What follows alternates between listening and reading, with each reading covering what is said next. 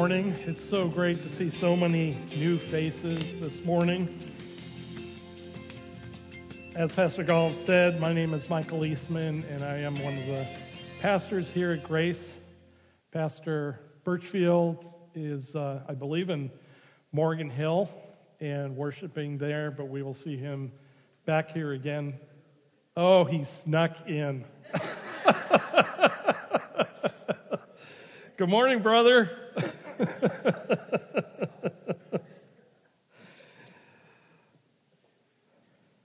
Boy, if that doesn't change the rhythm. no, I, he, he had told me that they might be here uh, to worship, and I hadn't, uh, I hadn't, and I had mentally prepared for it. And then I didn't see him this morning, but it's really great to see you here this morning. And, uh, and this morning we're going to be in Acts chapter 3. I wanted to pick up there with the apostles, and it's, it's a great text for us this morning. Let me open in a word of prayer. Father, thank you for this morning. Thank you for the um, thank, Thanksgiving celebration that uh, we all experienced. The provision of wonderful food family. Father, the experience of living in America, and we are just so unbelievably blessed. And, and um, Father, we need your help to truly be thankful for what we receive. Even as I think about this text, I think about how easy it is not to keep in the forefront of our mind all that we have, all that we have been freed from, the grace that we have received. It is all in the name of Christ. Father, we give you thanks for the mercy and goodness that you pour out upon us. Father, we pray in our time in your word this morning that you would open it to us, that you would enlighten our hearts. And Father, you would, you would encourage us that we would cling to the name of Christ. We pray all these things in Jesus' name. Amen. Well, as I said, I'm going to be in, in uh, Acts chapter 3. Our text is verses 1 through 16. In fact, let me, you can turn to your Bibles if you have one, your electronic device, and you can read along with me.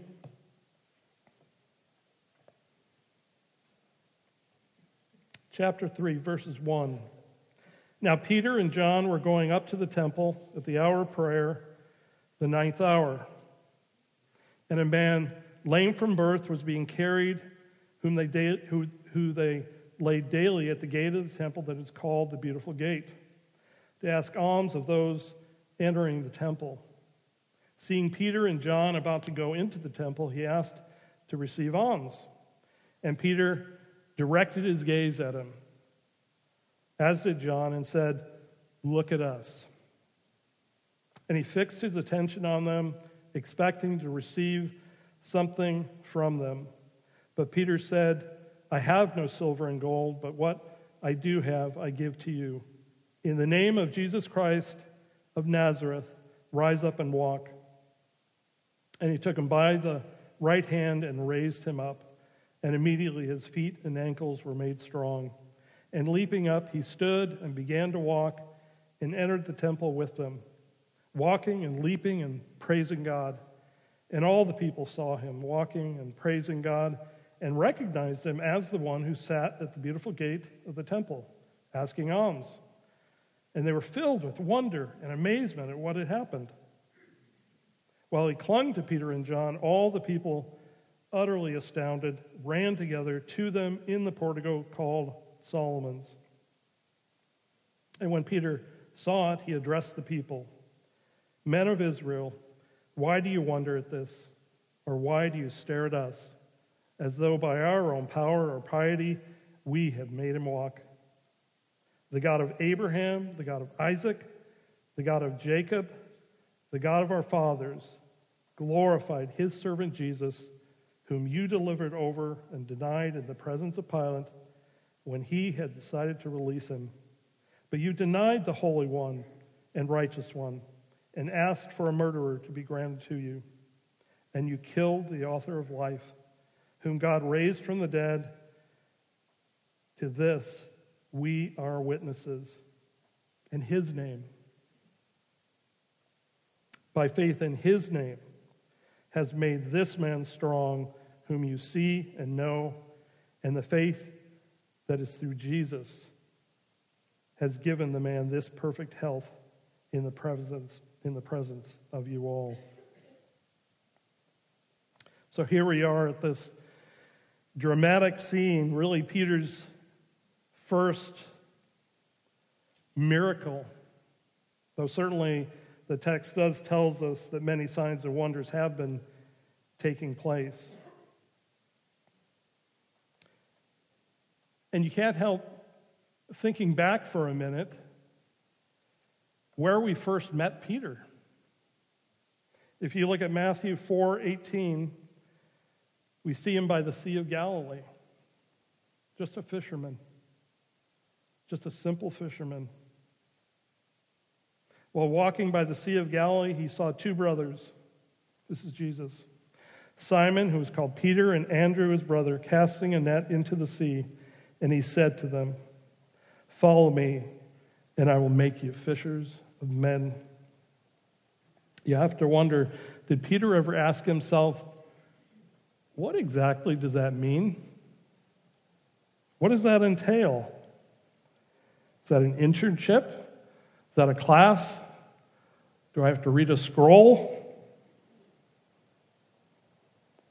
Jesus gave really just one prerequisite follow me. And after three years, Peter and the other 11 disciples followed Jesus. They not only went where Jesus went, but they learned to obey him and to trust him. They learned to believe in his power. And on the day of Pentecost, as we saw, Peter's first public sermon, 3,000 souls received Christ. And on that day, you could say, the Lord fulfilled his promise to make Peter a fisher of men. So, as we come to the end of chapter 2, we see the fellowship of the believers. And what stands out to us is that they devoted themselves to the apostles' teaching, to the fellowship, to the breaking of bread, and the prayers. And we talked about this the last time we were in Acts.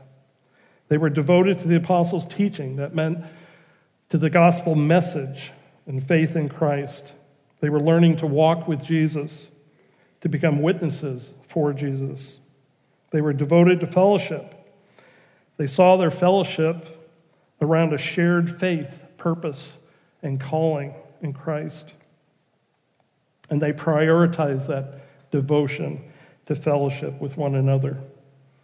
And that means that they were doing all that was necessary to maintain unity of fellowship. They confessed sins to one another if they sinned against each other. In all things, seeking reconciliation and the unity of the faith. And then it says they were devoted to the breaking of bread. Their pattern seems to have been a regular sharing of a meal together.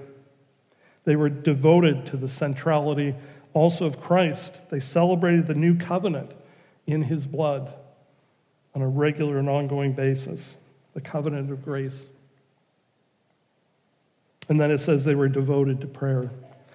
Jesus had modeled a personal devotion of prayer with his heavenly Father, and they too lived in dependence on God through prayer.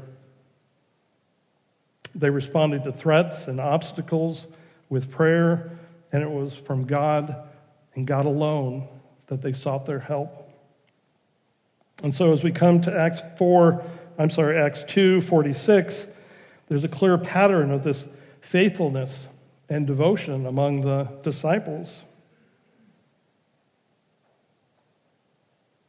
You can see it in the text. It says, and day by day,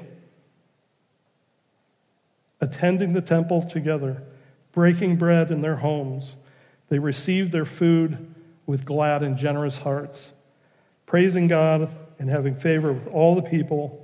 And the Lord added to their number day by day those who were being saved. The church was flourishing. And now, as we come to chapter 3, there is this faithful routine to life among the believers. We see the apostles engaging with the community in verse 1 of chapter 3.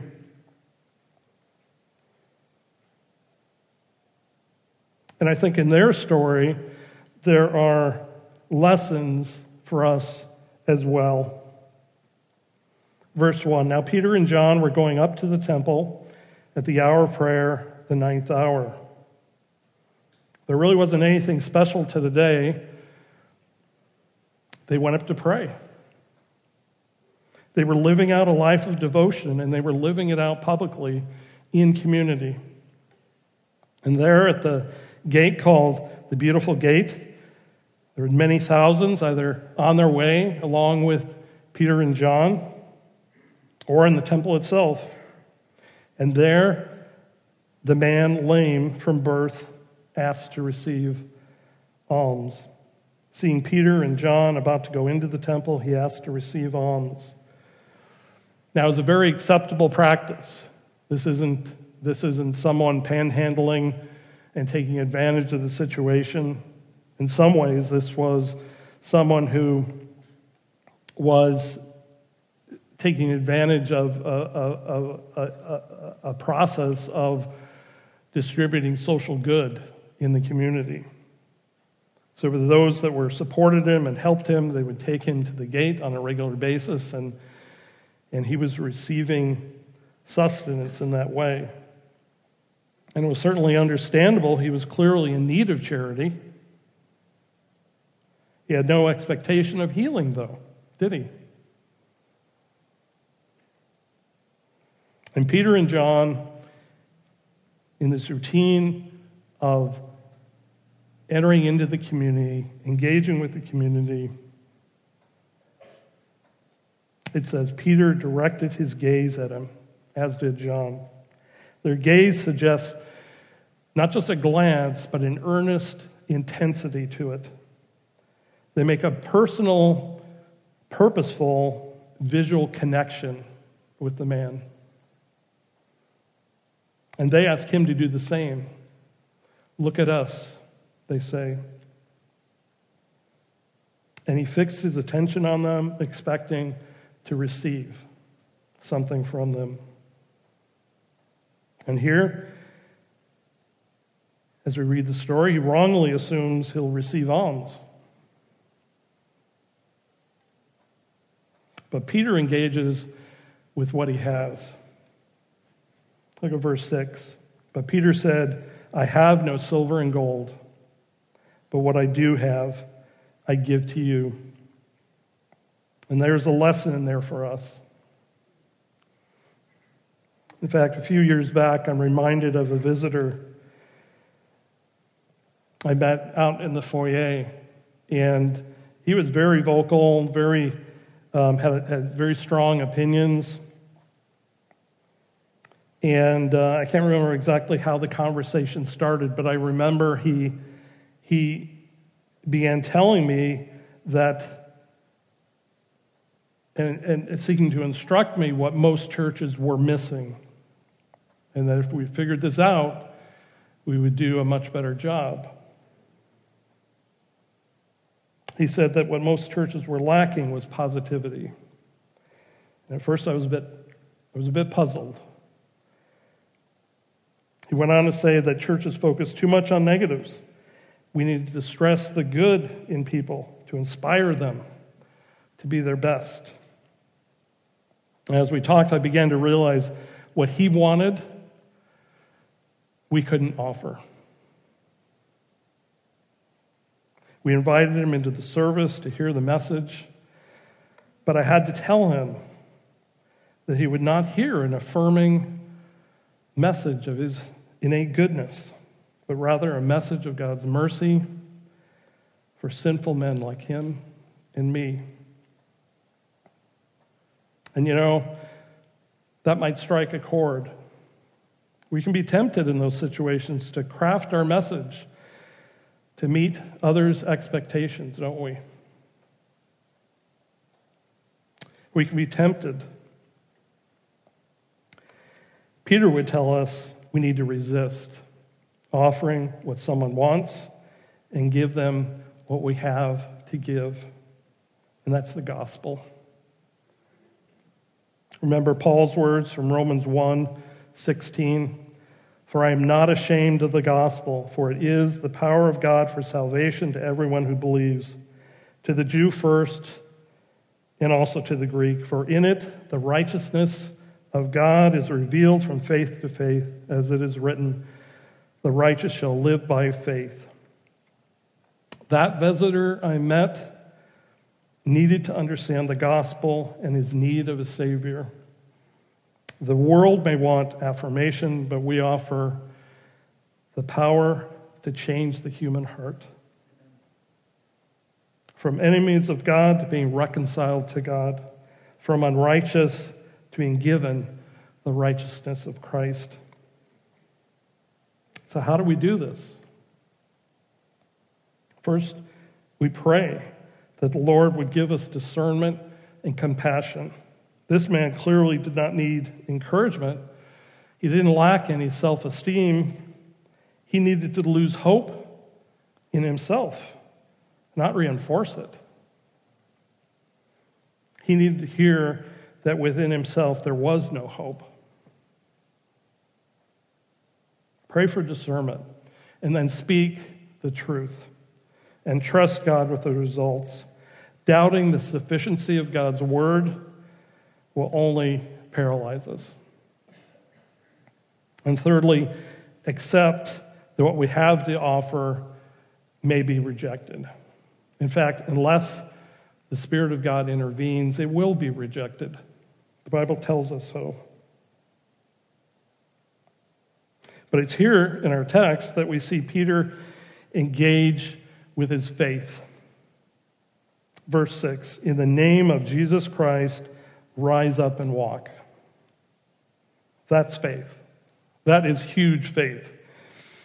And it's not just that he's willing to say it, but think about it the credibility of the apostles is on the line at this point. If this doesn't work, people are going to think the whole thing is a sham. Personally, I don't think I could help but second guess myself. Has Jesus really called me to do this miracle? Peter doesn't hesitate. In the name of Jesus Christ of Nazareth, rise up and walk. Now, looking at the man born lame, he didn't know Peter, nor the gifts of the apostles. It was not the man's faith that would be determinative.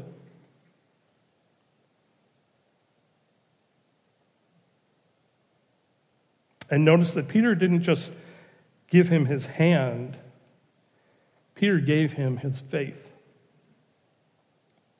Peter engages with his faith. Peter also engages with his compassion.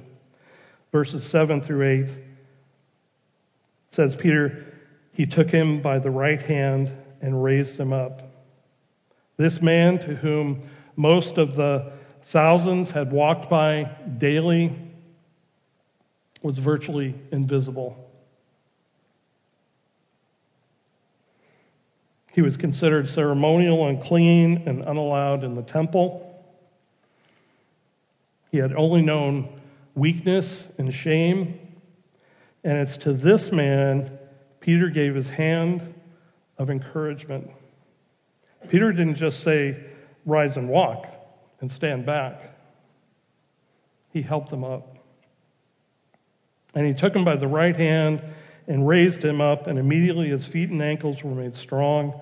And leaping up, he stood and began to walk, and entered the temple with them, walking and leaping and praising God. With his right hand, Peter raises him up. His feet and ankles are healed. The man walking, leaping for joy and praising God.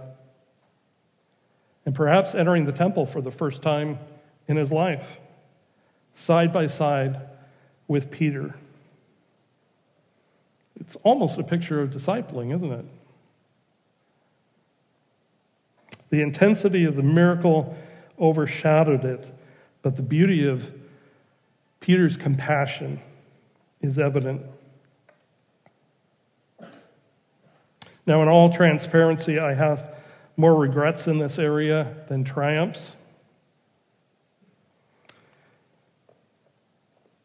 Even recently, uh, uh, a, month back, I arrived at dawn, startled a woman asleep on the office steps.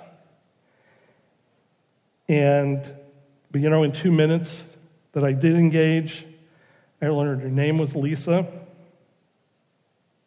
She had a son whose name was Michael, just like mine, she said. And though she could not remember how old he was, which brought a tear to my eye, I found out she loved donuts. But I did not share Jesus with her. And worse, it did not occur to me. I was too busy getting ready for a meeting, too busy seeing her as a trespasser. And you may have experienced similar circumstances or experiences. It may not have been someone destitute, maybe an acquaintance whose marriage is in shambles, an uncle with rough edges, a coworker who says they're spiritual but don't go to church, and you never think to engage them with the gospel. I came across this prayer of Charles Spurgeon for his church. I think it fits in this situation. Oh, that as Christians we might be humble. Lord, take away that stiff necked, proud look. Take away from us the spirit stand by, for I am holier than thou. Make us condescend to men of low estate, yes, even to men of low morals, low character. May we seek them out, seek their good. Oh, give to the church of Christ an intense love for the souls of men. May it make our hearts break to think that they will perish in their sin. I think Peter would encourage us to engage, to engage with compassion and to engage with faith and the gospel which we have been given. Peter and John engaged. Well, what about the crowd around them? Look at verses 9 and 10. And all the people saw him walking and praising God and recognized him as the one who sat at the beautiful gate of the temple, asking for alms. And they were filled with wonder and amazement at what had happened. A man they've seen for years, lame, and begging at the gate for years is seen leaping for joy suddenly, seemingly in perfect health. And we could pause at this point and ask what was the purpose in God's miracle? What was the purpose in this healing? The man was previously dependent on others for everything. Peter's miracle has given him a whole new life. And it's no less than that.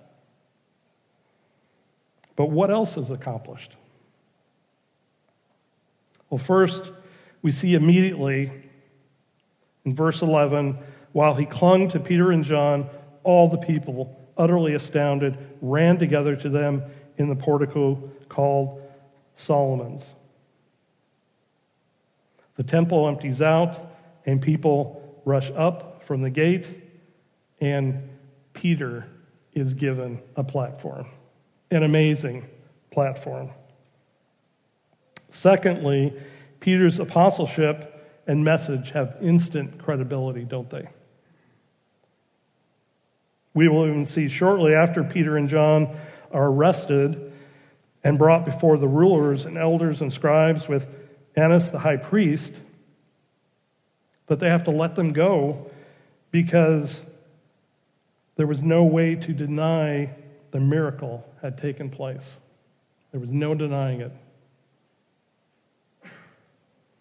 Paul shared a similar testimony in, in Romans 15, verse 17. In Christ Jesus, then, I have reason to be proud of my work for God, for I will not venture to speak of anything except what Christ has accomplished through me to bring the Gentiles to obedience, by word and deed, by the power of signs and wonders, by the power of the Spirit of God, so that from Jerusalem and all the way around to Illyricum. Sorry, Pastor Michael. I have fulfilled the ministry of the gospel. The undeniable power of signs and wonders had firmly validated Paul's apostleship and message of the gospel. Today, the gospels, excuse me, today the apostles are gone. But have you ever considered the impact of the miracle of your new life in Christ and what that has on others? Perhaps that's why Peter would later write in his first epistle, chapter 3, verse 15, But in your hearts, honor Christ the Lord as holy always being prepared to make a defense to anyone who asks you for a reason for the hope that is in you. This is so good. It is really worth breaking down. First, notice he says, have hearts that honor Christ as holy. How can we share Christ if he is not cherished within our own heart? We need to first nurture a heart of devotion and love for the Lord. And second, be prepared to make a defense. Be prepared. Our testimony is always on trial. Think through it ahead of time. You may even go home today and practice it with mom and dad. Or parents, you may go and share it with your children. Be able to clearly articulate your faith is what Peter encourages us to do. And third, know the reason. Know the reason for the hope within you. Why is Jesus precious to you? Why did you forsake all to follow him?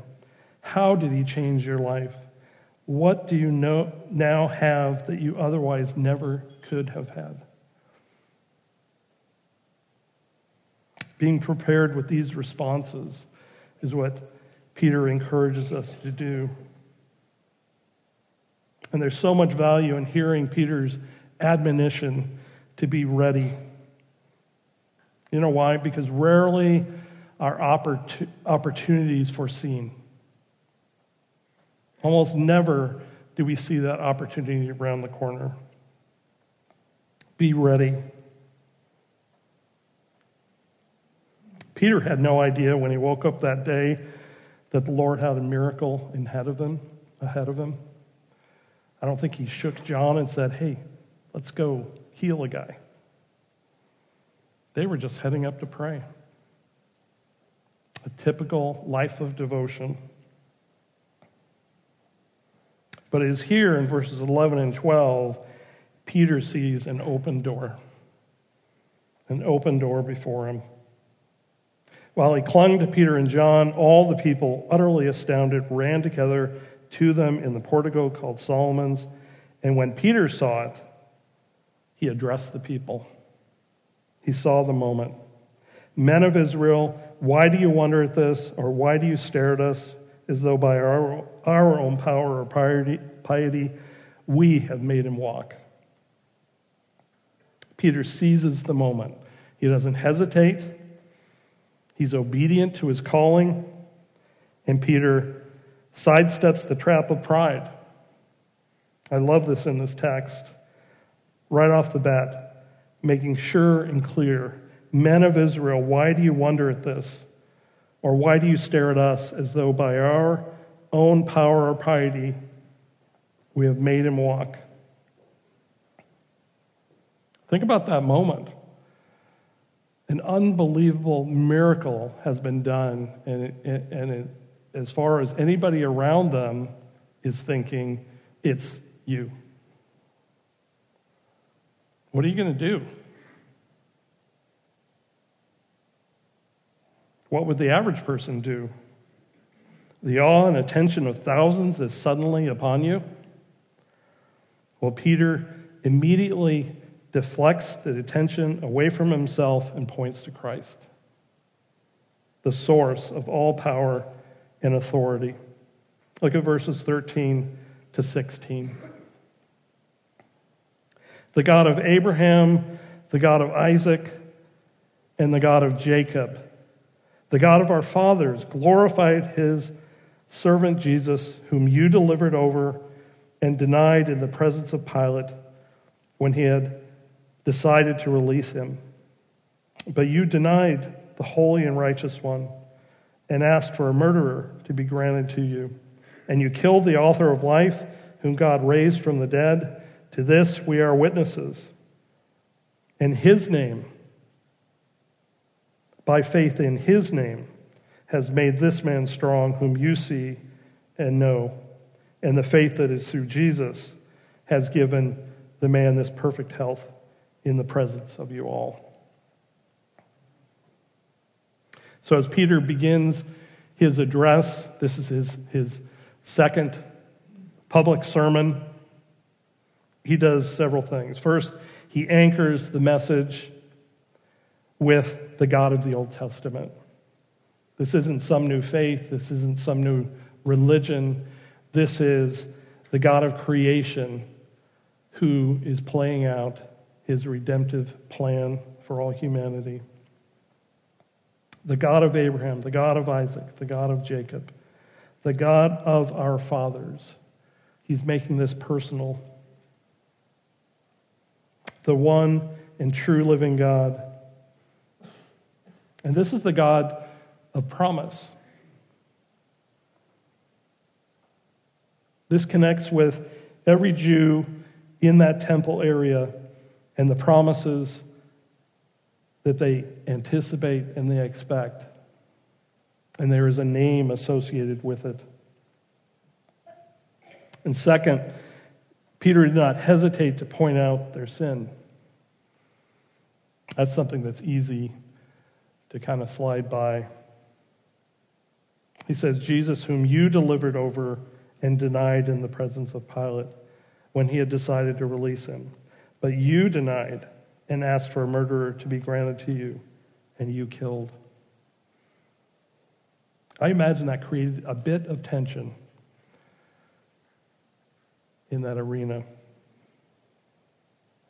But you know, there is no salvation without acknowledgement and repentance of sin. Peter did not shy away from being brutally honest. Have you ever had a conversation about Jesus? You shared the love of God through Christ, how he has expressed his love towards you and blessed you, but you could not bring yourself to tell them of their sin? Well, third, Peter shows, showed our collective awareness of the facts. We really do all have a common understanding of truth. In fact, again, if you were to look at the beginning of Romans, Paul tells us that what is known about God is evident to everybody. It's simply that we deny the truth in our unrighteousness. But Peter says here, Jesus, whom God raised from the dead. To this, we are all witnesses. No one has been absent from the events of the crucifixion, resurrection, and indeed the whole ministry of Jesus. Peter pointed to what they had all seen and experienced. The tomb was empty, no one could deny it.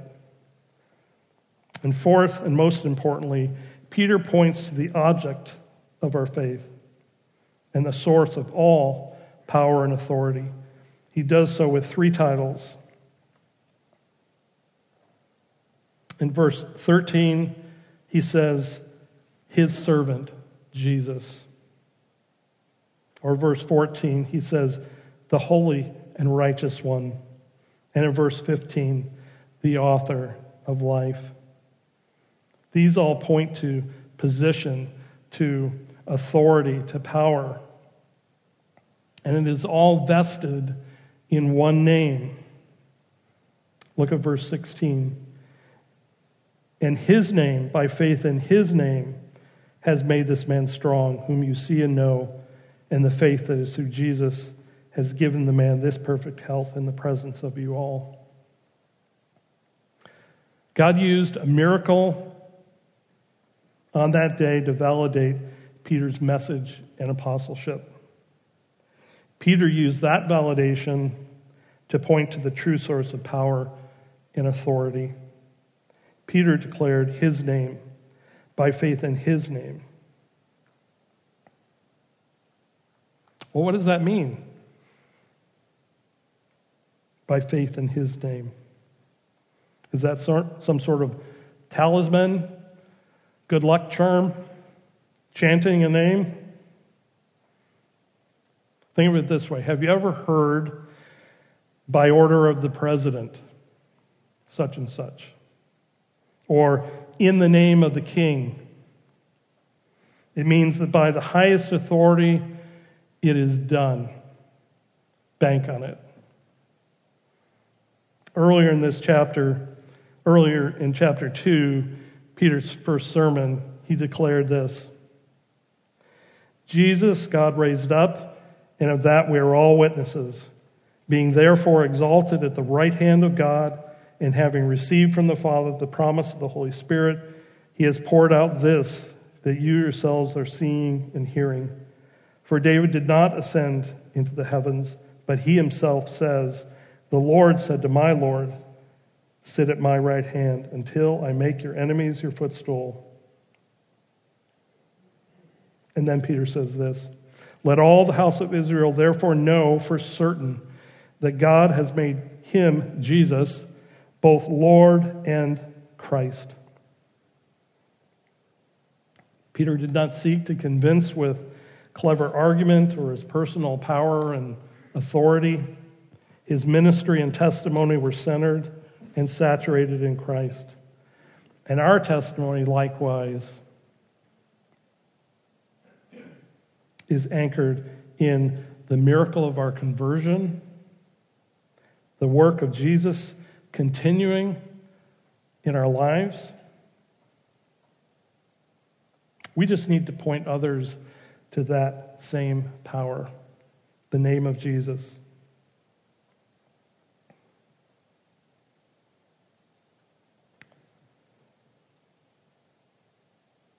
This morning, if you are a follower of Jesus, let us live a life of devotion to Christ. Always being ready to give a defense of the reason for the hope within us.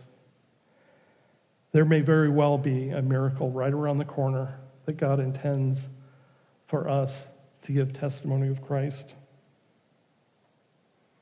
If you have yet to put faith in Christ, I pray you do so today.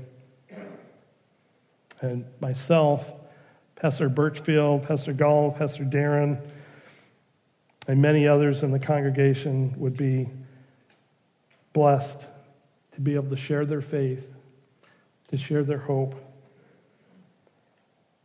today. Well, let me close in a word of prayer.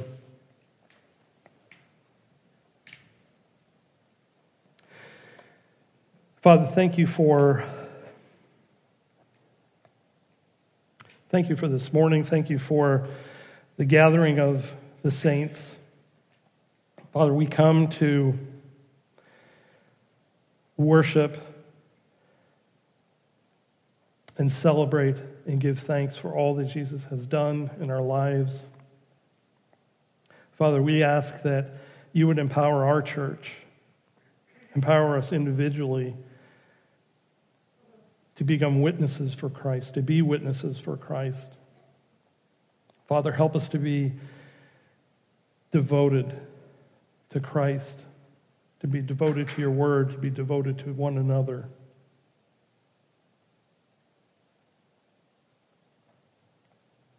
Father, we pray you would anchor these truths within us this morning.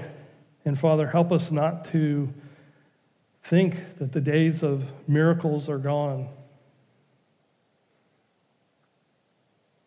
You are producing miracles every day through the conversion of hearts and the salvation of souls. This room is filled with testimonies of that miracle. And we give you thanks for it. In Christ's name, amen. Well, let me leave you with this word from Colossians 1:15 regarding Christ. He is the image of the invisible God, the firstborn of all creation. For by him all things were created in heaven and on earth, visible and invisible, whether thrones or dominions or rulers or authorities, all things were created through him and for him. And he is before all things, and in him all things hold together and he is the head of the body, the church. He is the beginning, the firstborn from the dead, that in everything he might have preeminence. For in him all the fullness of God was pleased to dwell, and through him to reconcile to himself all things, whether on earth or in heaven, making peace by the blood of his cross. And you, who once were alienated, alienated and hostile in mind, doing evil deeds, he has now reconciled in his body of flesh by his death in order to present you holy and blameless and above reproach before him. May you have a blessed week in the Lord.